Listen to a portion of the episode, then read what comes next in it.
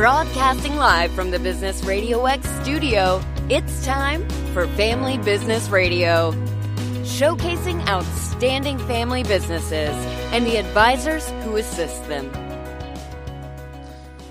Good afternoon. I'm Anthony Chen, your host with Family Business Radio. Thank you for tuning in for another great episode. We have three fantastic guests with us today. First up, we have Andy Kalasian with Fort Leadership, followed up with Dixie McCurley with Cherry Bekaert, and Tanya Osensky with Osensky Law LLC. So to kind of start us off with our program, talking about a little bit of leadership, we have Andy. Welcome to the show, Andy. Hey, Anthony, great to be here. Thank you so much for the honor and the privilege. Really appreciate it. Thank you for coming on to the show. So kind of uh, as a typical start for most of our guests, kind of share with us how did your consulting firm came out and how did Fort Leadership as a name for your company came about? Yeah, so uh, thanks for the question. I uh, I started out at about nine years old and discovered that I wanted to be in medicine and I wanted to serve people and I wanted to help people. Um, later on, I got into the Cub Scouts and the Boy Scouts, and my dad was drumming into my brother, my sister, and I. My parents both were actually about character, and uh, and uh, discovered at the age of about twelve that I had a gift of gab, is what my father says. That's a nice way of putting it. I guess maybe I was a motor mouth, but I like to talk in front of people, and so um, anyway, I pursued a, a, career in in medicine. Um, went to school, um, got a degree in medical technology. Decided dentistry wasn't for me, but I decided to make a pivot way back in 1985 and decided that I was going to um, focus my career on medical device sales um, because I was my passion for medicine and my gift of gab and put those two things together. So I uh, created for myself a 33 year career in medical device sales, selling to orthopedic surgeons. Um, did that as a as a rep carrying the bag, so to speak, um, and then later in in different leadership capacities. Um, most of that time was with a division of Bristol Myers Squibb. So um, anyway, I left corporate uh, the corporate world after 33 years, and my wife said to me, she said, "You need to move out of your comfort zone and into your gifted zone."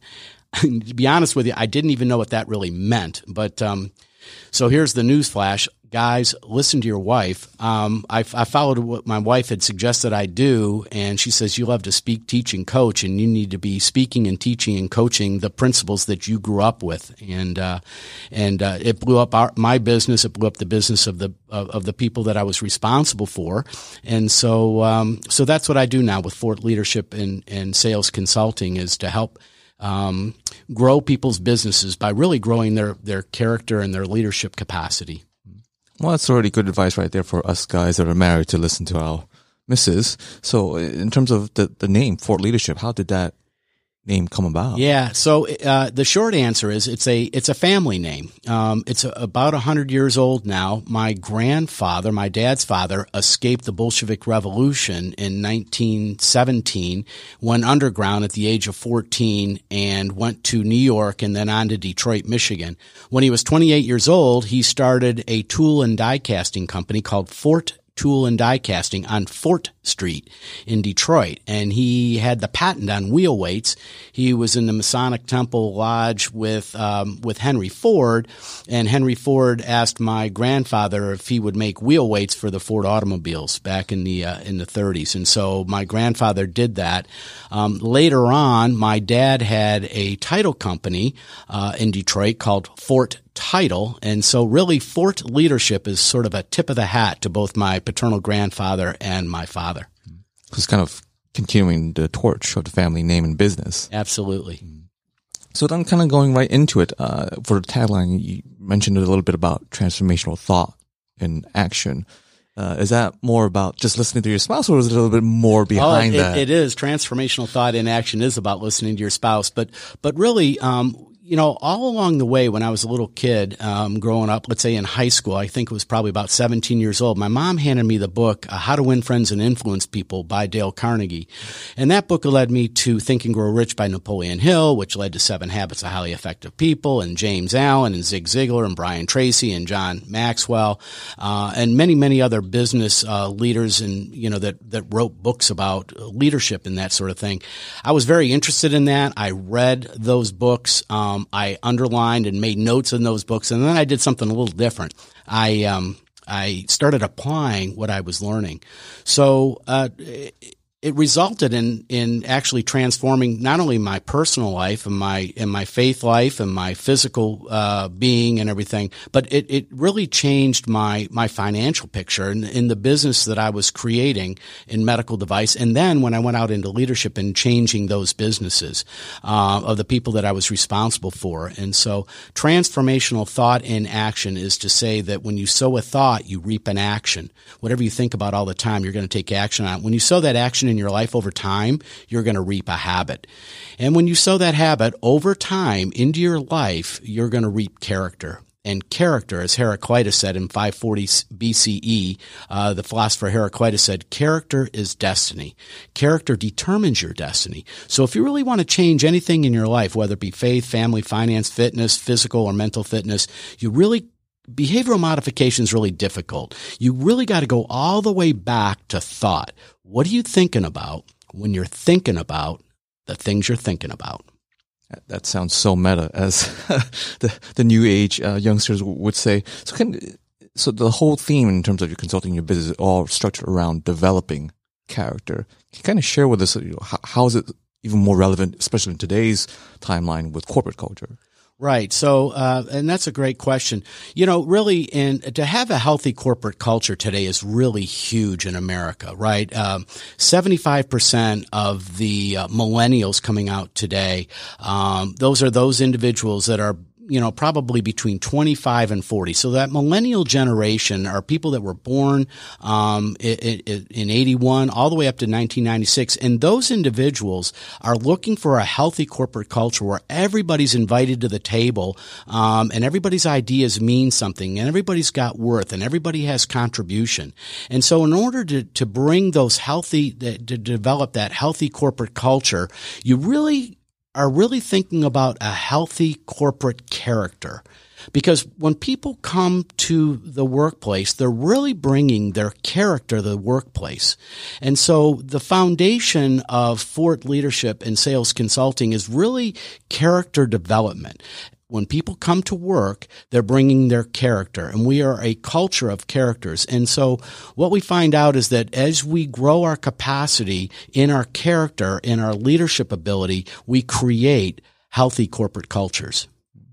Well, speaking of healthy corporate cultures and, and, and the new generation of employees coming in, I, I've knowing you for a while, I know there's there's a tagline you like to present in the chamber. What what is that quick joke that for our audience that are not familiar with it? Yeah, so so the quick joke was kind of a uh, actually a true story with my dad, and the question sort of went like this: It said, "Hey, how many people work for you?" Mm.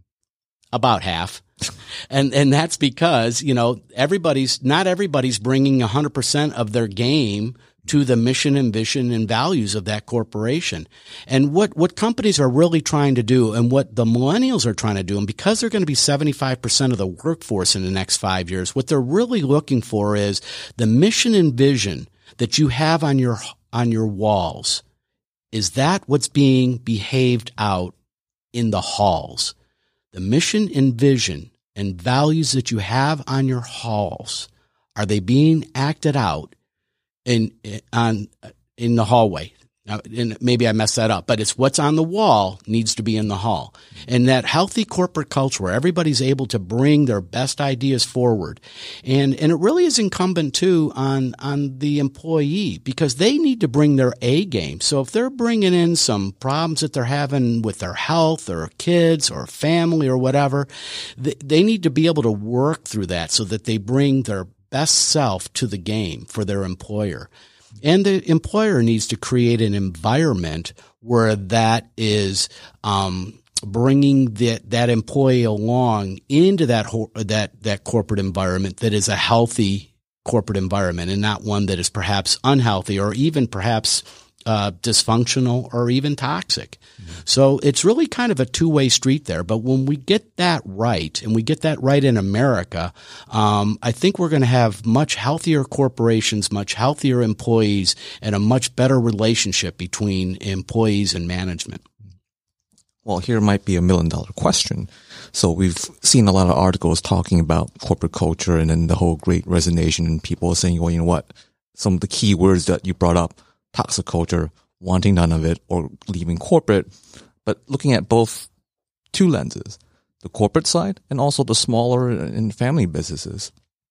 How could something, someone like yourself bring in that philosophy and really fix not just for the corporate side because they're just going to keep going the way they're doing, but getting also the family business on board to understand the value? Right. So, so in the way we go about doing this really is going through a, a curriculum together. And just a, just a real quick, brief example. I'm, I'm currently working with a client that's out of New Jersey and they work for the Department of Defense and NASA and medical device. And that was my connection with them was medical device. And it's a group of 25 engineers in an engineering firm. And we took the six members of the engineering firm executive leadership team and we th- took him through um, John Maxwell's book, The 15 Invaluable Laws of Growth. And it was an eight week process. And we went through that, and now we're we're we're doing further engagement because we're going to drive that uh, that teaching down into the remainder of their organization. So not just the six executive leadership team, but the other 19 members. The other day, as we were wrapping up, and I was asking them, you know, what chapter, what part was really the best part? What really spoke to you?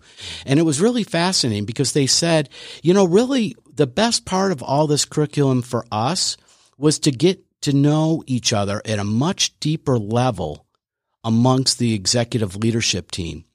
And they told me that they had a particular turbulence in their organization that some member of the of the organization left or they had to let somebody go and they said that this curriculum allowed them as leaders to be able to have the capacity to actually handle the situation in a much more uplifting and and protective kind of uh, environment for their organization.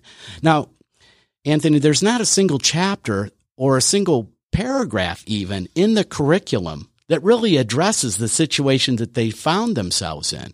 But because they were they were growing their corporate leadership structure amongst themselves and getting to know each other deeper in a much deeper level with this curriculum. They felt that they were better able to handle as an executive leadership team the turbulence that they went through with the organization.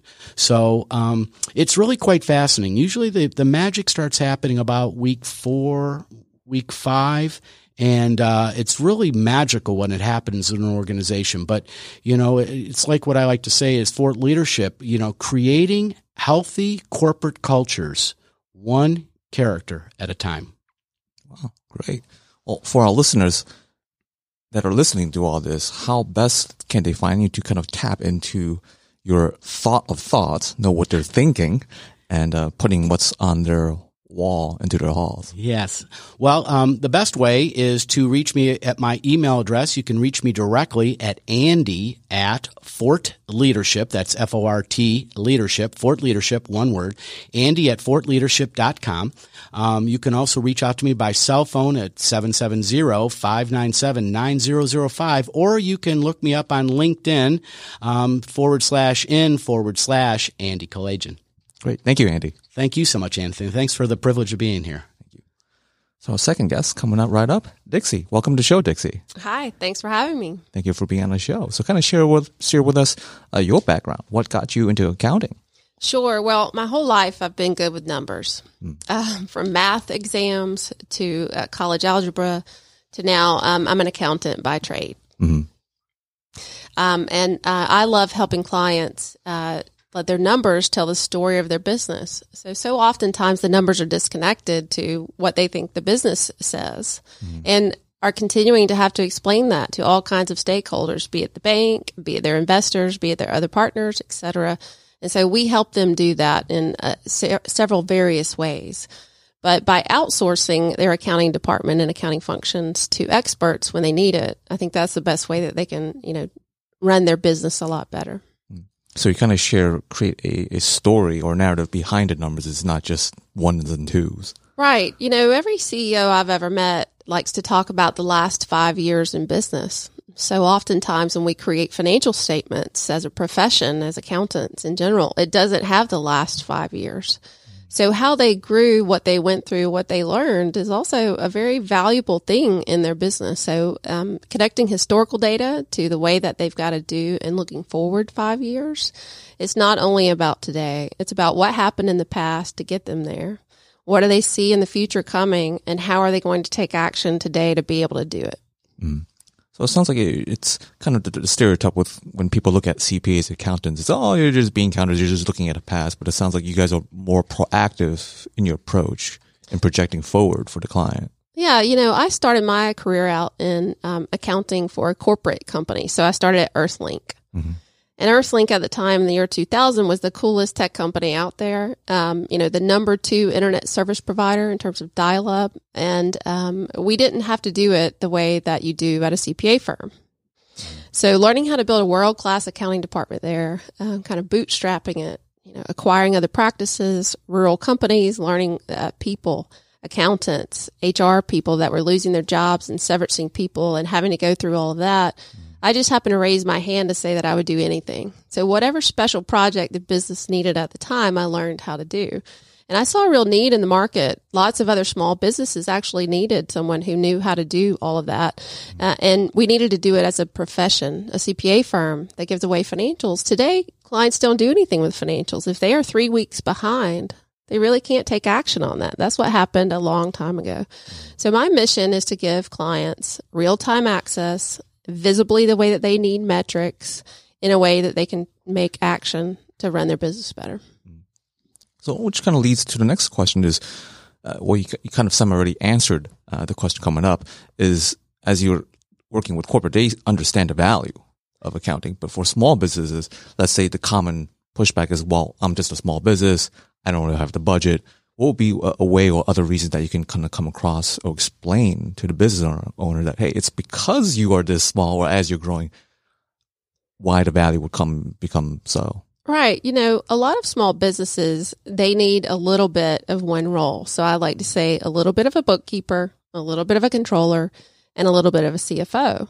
But to gather that talent internally and manage and run an accounting department, that might not be what the business owner is good at. So I like to say, why don't we put you in the strength of running your business and not necessarily running an accounting department and let us do that as we do it over lots of different clients, you know, create best in class services related to it. We've seen it before. We get good at it. We have the time to be able to continuously optimize it for their business. So what would be kind of the differences you, you notice as you're working with someone that's kind of on the fence, who's been doing it themselves the whole time, maybe uh, Excel or Quicken at best, or God forbid, they're actually still using pen and paper.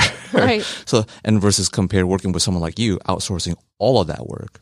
Yeah, so I think having the know-how is is really good. A lot of small business owners can run their business really well by their gut. They know their numbers, they know how to use Excel, they know how to do all of those things, and they have the option of one of two options: one, do it yourself, or number two, outsource to someone who can actually push you a little bit further. And I think that clients make that decision when they realize I need help and I don't want to do this anymore. So they grow, they understand, okay, I've got to go learn these other things and someone else can handle and take care of the D- DIY accounting. They can do it in ways that are insightful. So in my experience, clients really want help. You know, they don't want to actually do it themselves, even though they can.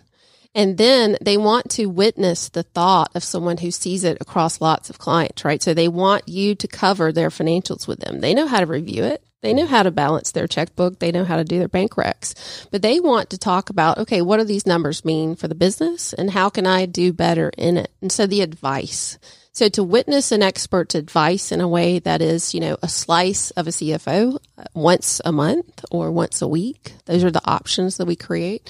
But third, I think that they really want to learn from us how to run a better business. And so we do training on it. You know, we can run a key metrics workshop. We can do those other things uh, from the professional state because we have several different departments in our organization. We have several different experts. And so to create that gig economy from a professional accounting perspective is what I'm trying to do today. Mm. That clients can reach out when they need us and they can find a lot of value in our services to incorporate into their businesses. So, what as you're working with these small business or family business specifically, uh, they've been, as you say, been doing it themselves for a while. What is like one major problem that you see pretty common among them? Yeah, I think to find top talent is definitely hard to do. And then when you lose top talent is kind of can be disastrous for that family office or that small business because I'll just use the name Bonnie. Bonnie knew where everything was. Bonnie knew how to do everything. So being tied to a person, especially these days when the boomer generation is retiring, when we have, you know, a lot of change, people stay in jobs for two years these days instead of mm-hmm. 18 years. We're trying to create an environment where we can handle turnover we can handle that we've got processes and procedures established that it's not all tied to one person and in someone's head.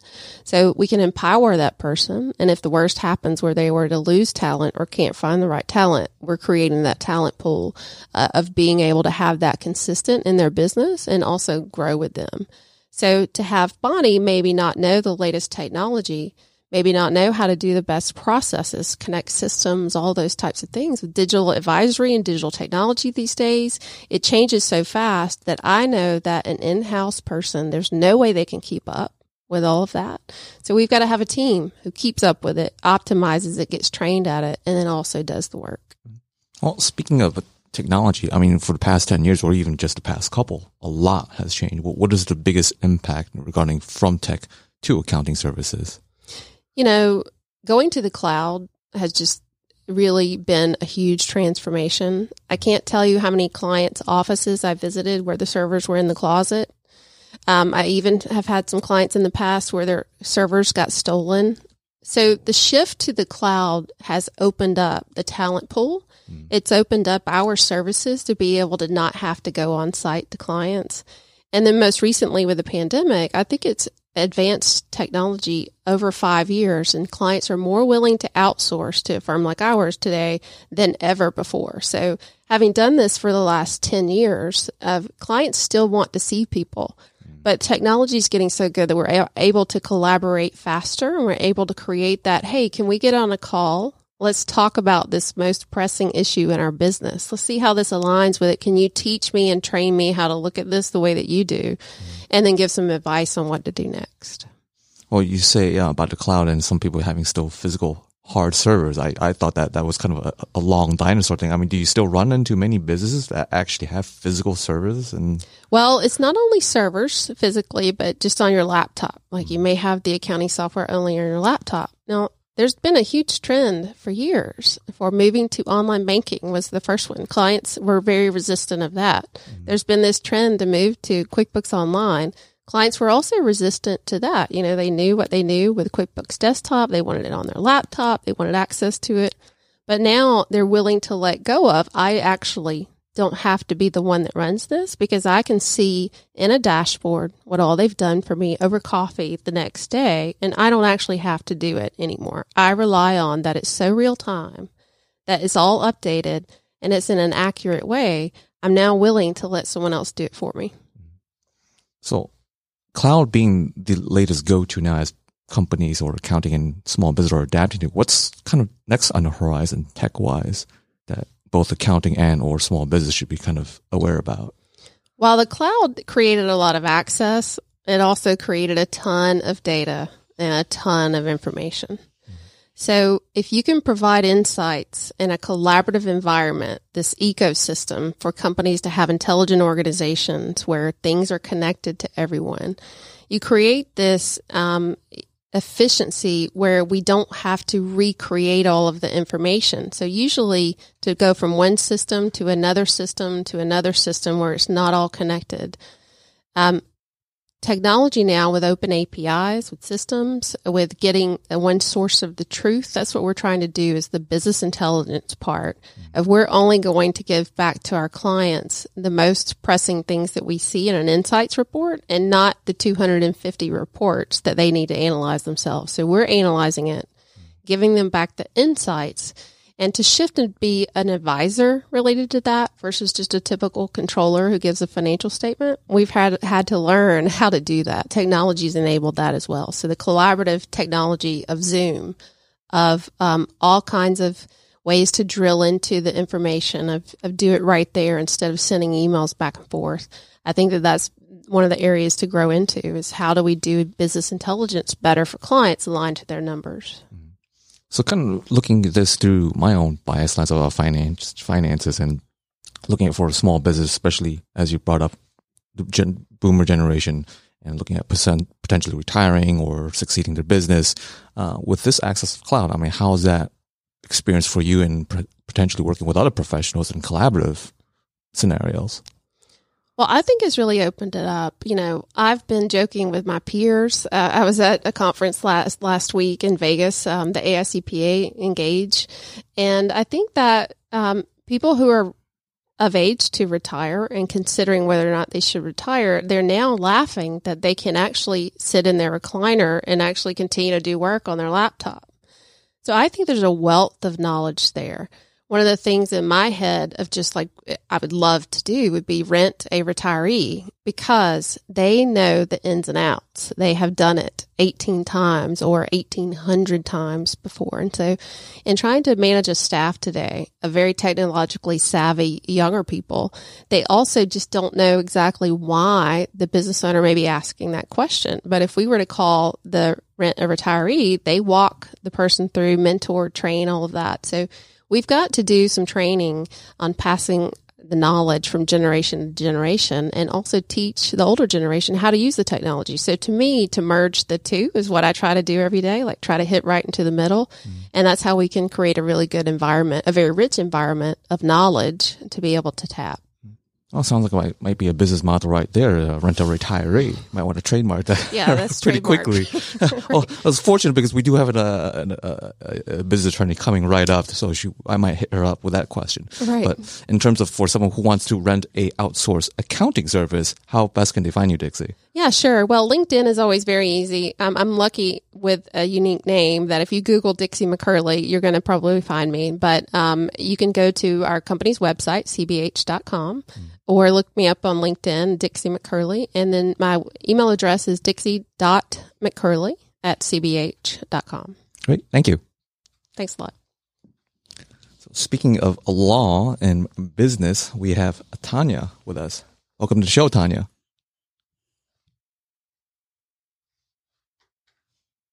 Thank you so much for having me, Anthony. Appreciate it. Great. Thank you.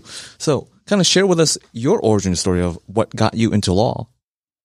Well, I've always just felt like I had to prove that I'm right.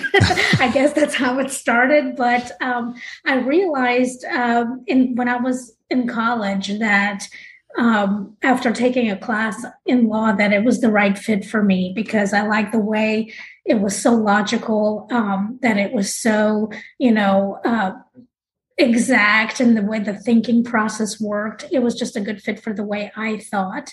And um, and so I went to law school. And back then, back in the 90s, law schools were pretty much uh, based on litigation. Every all the classes were about litigation and, and trying cases. Even the contract classes were about how to prosecute a contract breach claim. Uh, but I really didn't like litigation. I, I loved writing and I loved the logical side of the writing. Um, and it was just turned out to be that in my first job, I got to do a lot of contracts. And I just really, it was just the right fit for me. So I ended up making a whole career out of contracts. And I went from one uh, position within the corporate world to another. I was always an in house lawyer for over 20 years. Um, working in the business, um, helping them uh, get their goals uh, figured out, help, help, helping them, you know, document transactions and some compliance work and things like that. And then uh, four years ago, I decided to leave the corporate world and and be able to help smaller businesses and uh, with the kind of service that the big companies get from their in-house counsel, mm-hmm. which they don't have access to. So looking at, at your transition, going now working with a small business and, and them not having the resources for in-house counsel. Now, kind of the stereotype as I kind of dress to Dixie is, oh, I'm just a small business. Um, I, I, don't know if I'm ready or if I'm right enough size for full uh, accounting or, or attorney. Is, is, there some signs that you can kind of guide for, for our audience as to, hey, this is when this happened or when you hit this metric, this is when you should seriously consider having a perhaps outsource uh, attorney?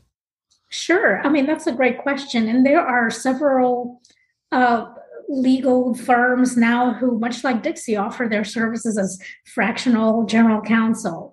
Uh, but I think for most small businesses, they may have one-off issues in the beginning they even you know they will need their uh, founder agreement if they have uh, co-founders like if they're if they have investors who are in the business together they may need a contract for a client you know a form that they may need or some supplier forms. But generally when a business gets to the size and um, typically it's a b2b business where they find that um, they're dealing with sophisticated clients who are also businesses who want to negotiate those contracts every single time, um, then they start to need more regular legal support from from a lawyer who may not necessarily be a full-time employee but someone who needs to be there on a weekly if not you know monthly basis to help with those negotiations and that's when they would need a business counsel like myself.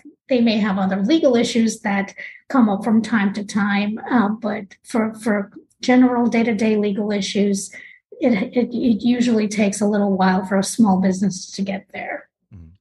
Well, adding on top of that, not just with uh, contract negotiators, negotiations, especially if they're doing B2B, but even between owners. So let's say, for example, there's more than one owner, yes. there's partners.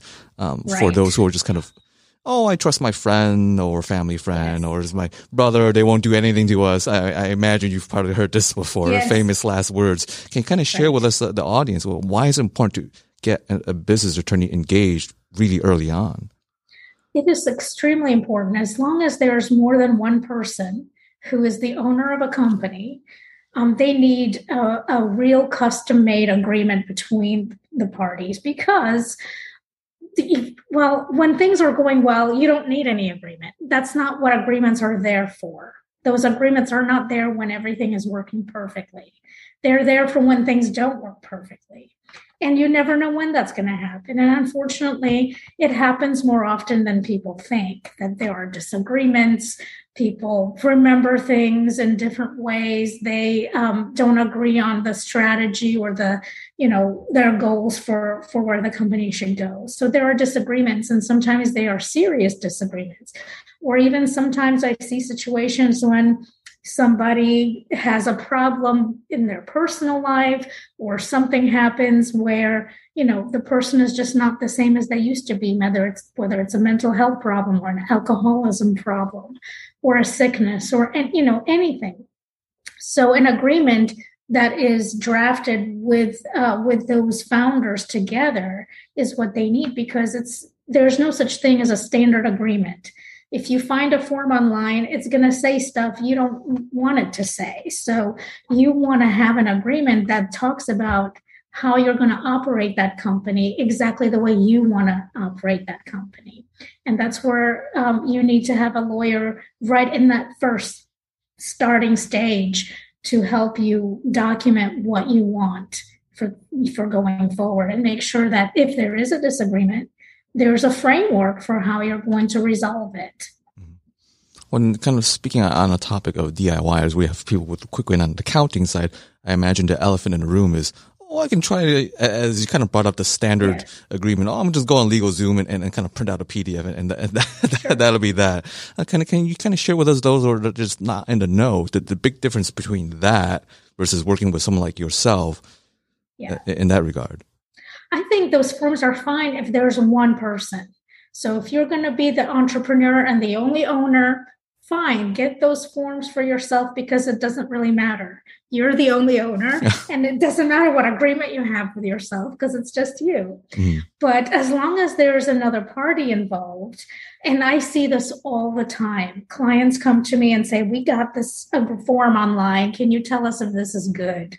That's the question I get. Is this good?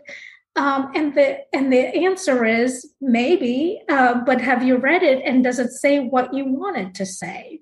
And um, frequently they will say, "Oh, this is an agreement, but here's another piece of paper my partner and I uh, wrote up based on what we wanted to, you know, how we want to divide our profits, for example." And and it and it was a complete mismatch to what the agreement actually said. Mm-hmm. So people don't read those agreements; they just think that they're all the same, uh, but they assume that it's just a standard form, so they're all fine. But they're not. They're not. There's no such thing as a standard form. Those agreements don't say the same things, and they may not say what you think they that they say. So mm-hmm. it's it's great if you if it happens to match what you want, but the chances of that are pretty slim. Mm-hmm. Um, well, we've touched on the timeline as to when is best to consult with a business attorney uh, from the sounds of just not just starting the business, especially when there's partners involved. But now let's kind yeah. of fast forward in terms of business succession, since we touched a little uh, on that prior. Yeah. Without gas, is when is the best timeline in terms of having the business owner themselves or partners engage with a business attorney like yourself? Well, the ideal time is right in the beginning, right? Because just like everyone says, you you plan with the end in mind. Mm-hmm. Um, just when you start a business, you need to think about your exit strategy from that business and how you structure that business may change depending on what your exit strategy is. So it's always good to consult with a business attorney right from the beginning because the way you set it up, how you organize the business, could be different depending on what your end strategy is.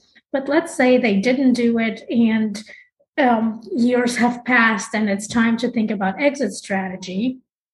There's a lot of things that a business lawyer can do to help with that process early on, not just when the buyer sends you the form of contract to review.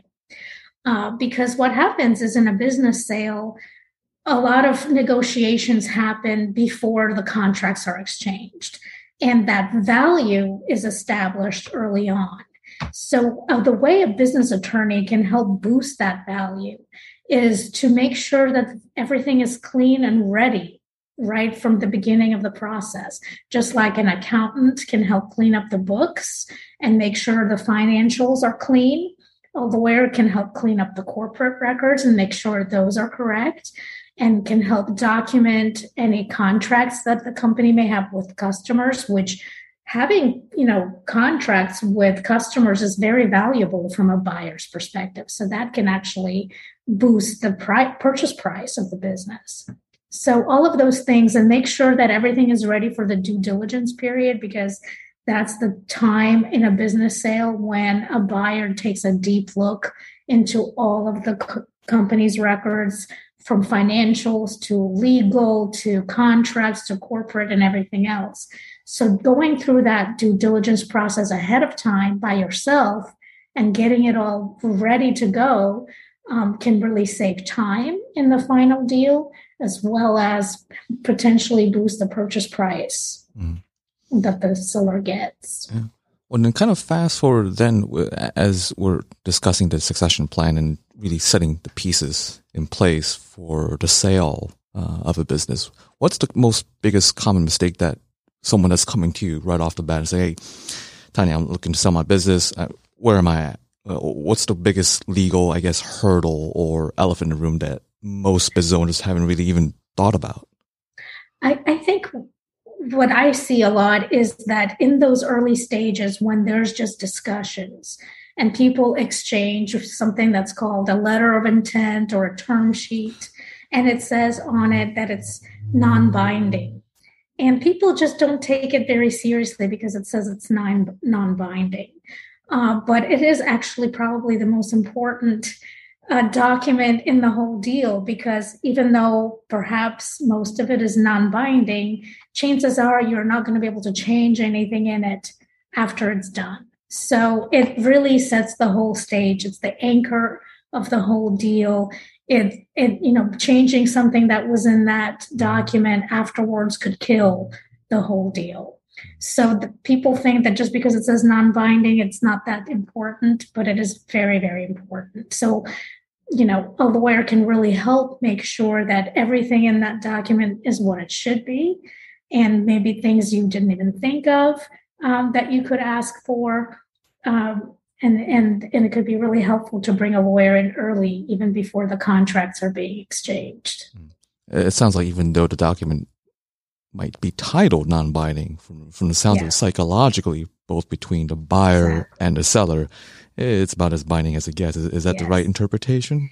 Yeah, so that I've seen people walk away from the deal when the other party tries to change something, even though it was non-binding, and because people just get very emotionally attached to those terms, and and they feel that if somebody tries to change something, they're not negotiating in good faith, mm-hmm. um, and so it's it's a very important part of the process. Great. So for our listeners who are on the fence but now understand why it's so important to have a business attorney, uh, kind of quote unquote outsource in counsel uh, attorney, if that makes sense. Uh, how best can they uh, reach out and uh, have a conversation with you, Tanya? Um, so obviously I'm on LinkedIn like everyone else in the world, hmm. uh, but my email is tanya at osenskylaw.com. Should I spell that out? yes, please. sure. So it's Tanya, T-A-N-Y-A at Osensky, O S E N S K Y L A W dot com. Great. Thank you, Tanya. Thanks. So you've heard it here uh, from the theme from our three great guests is having that hard conversation and bringing things to light to their clients, uh, whether it be changing of corporate culture and understanding why it's important, not just to speak it, but also practice it from, as it would say, wall to hall, and then merging uh, over to Dixie and Tanya and looking in in regarding to their own profession in the fields, being more proactive, not just kind of looking back in history, but uh, looking and being a true Sherpa, for lack of a better word, uh, for their clients. So I would like to kind of address or bring uh, three guests as they kind of mull over uh, this particular question is what is the one question uh, in your line of work that you feel should be asked more often but just isn't presented as much uh, in fear of either insulting uh, or offending the client. So the question is, what is the one question that you feel that should be asked more often in your field, but it's not asked often enough? Now, kind of going into uh, my legalese as our three guests are mulling over that particular question. Uh, well, this show is sponsored and brought to you by yours truly, Anthony Chen with Lighthouse Financial Network, LLC. Securities and advisory services offered through Royal Alliance Associates Inc., RAA, member FINRA SIPC. RAA is separately owned and other entities and or marketing names, products or service referenced here are independent of RAA. Our main office address is at 575 Broad Hollow Road, Melville, New York, 11747. You can best reach me at 631 465 9090 extension 5075 or my email really it's just my full name anthony chen c-h-e-n at lfnllc.com so bringing out three guests back. So the question again was what is the one big question in your field that really should be asked and brought to the client but because of how hard it is and not really wanting to kind of insult or offend the client just not isn't asked enough Andy?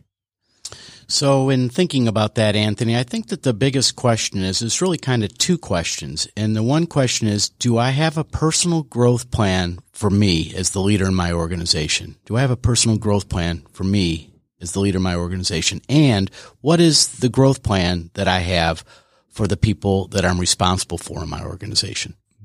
I can see why that can be intimidating because they're the leader. Thank you, Andy. And Dixie. Yeah, I, I, think the biggest question would be how can I help the team that is already doing this function? So the someone is doing usually their current accounting. So how can I help them do it even better and not expect that they just know how to do technology processes, you know, other people better? And so how can you create a team? Mm, great. And Tanya. All right. And I think what a lot of people fail to ask their lawyer is what is the likelihood? So lawyers are great at identifying risks and saying, well, if this horrible thing could happen if you do this. But clients never ask, well, what are the chances of that thing actually happening? And that way, but by knowing both of those things, you can make a, a good business decision. But just one of, uh, but just the first part is not good enough.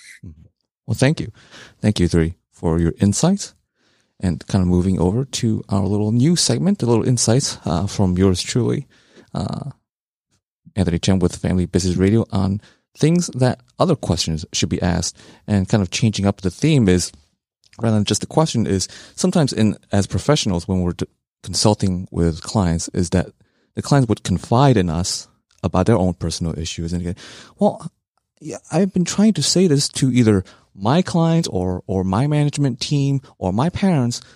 And then you come in and say the same thing. And then all of a sudden it's like a light bulb went off.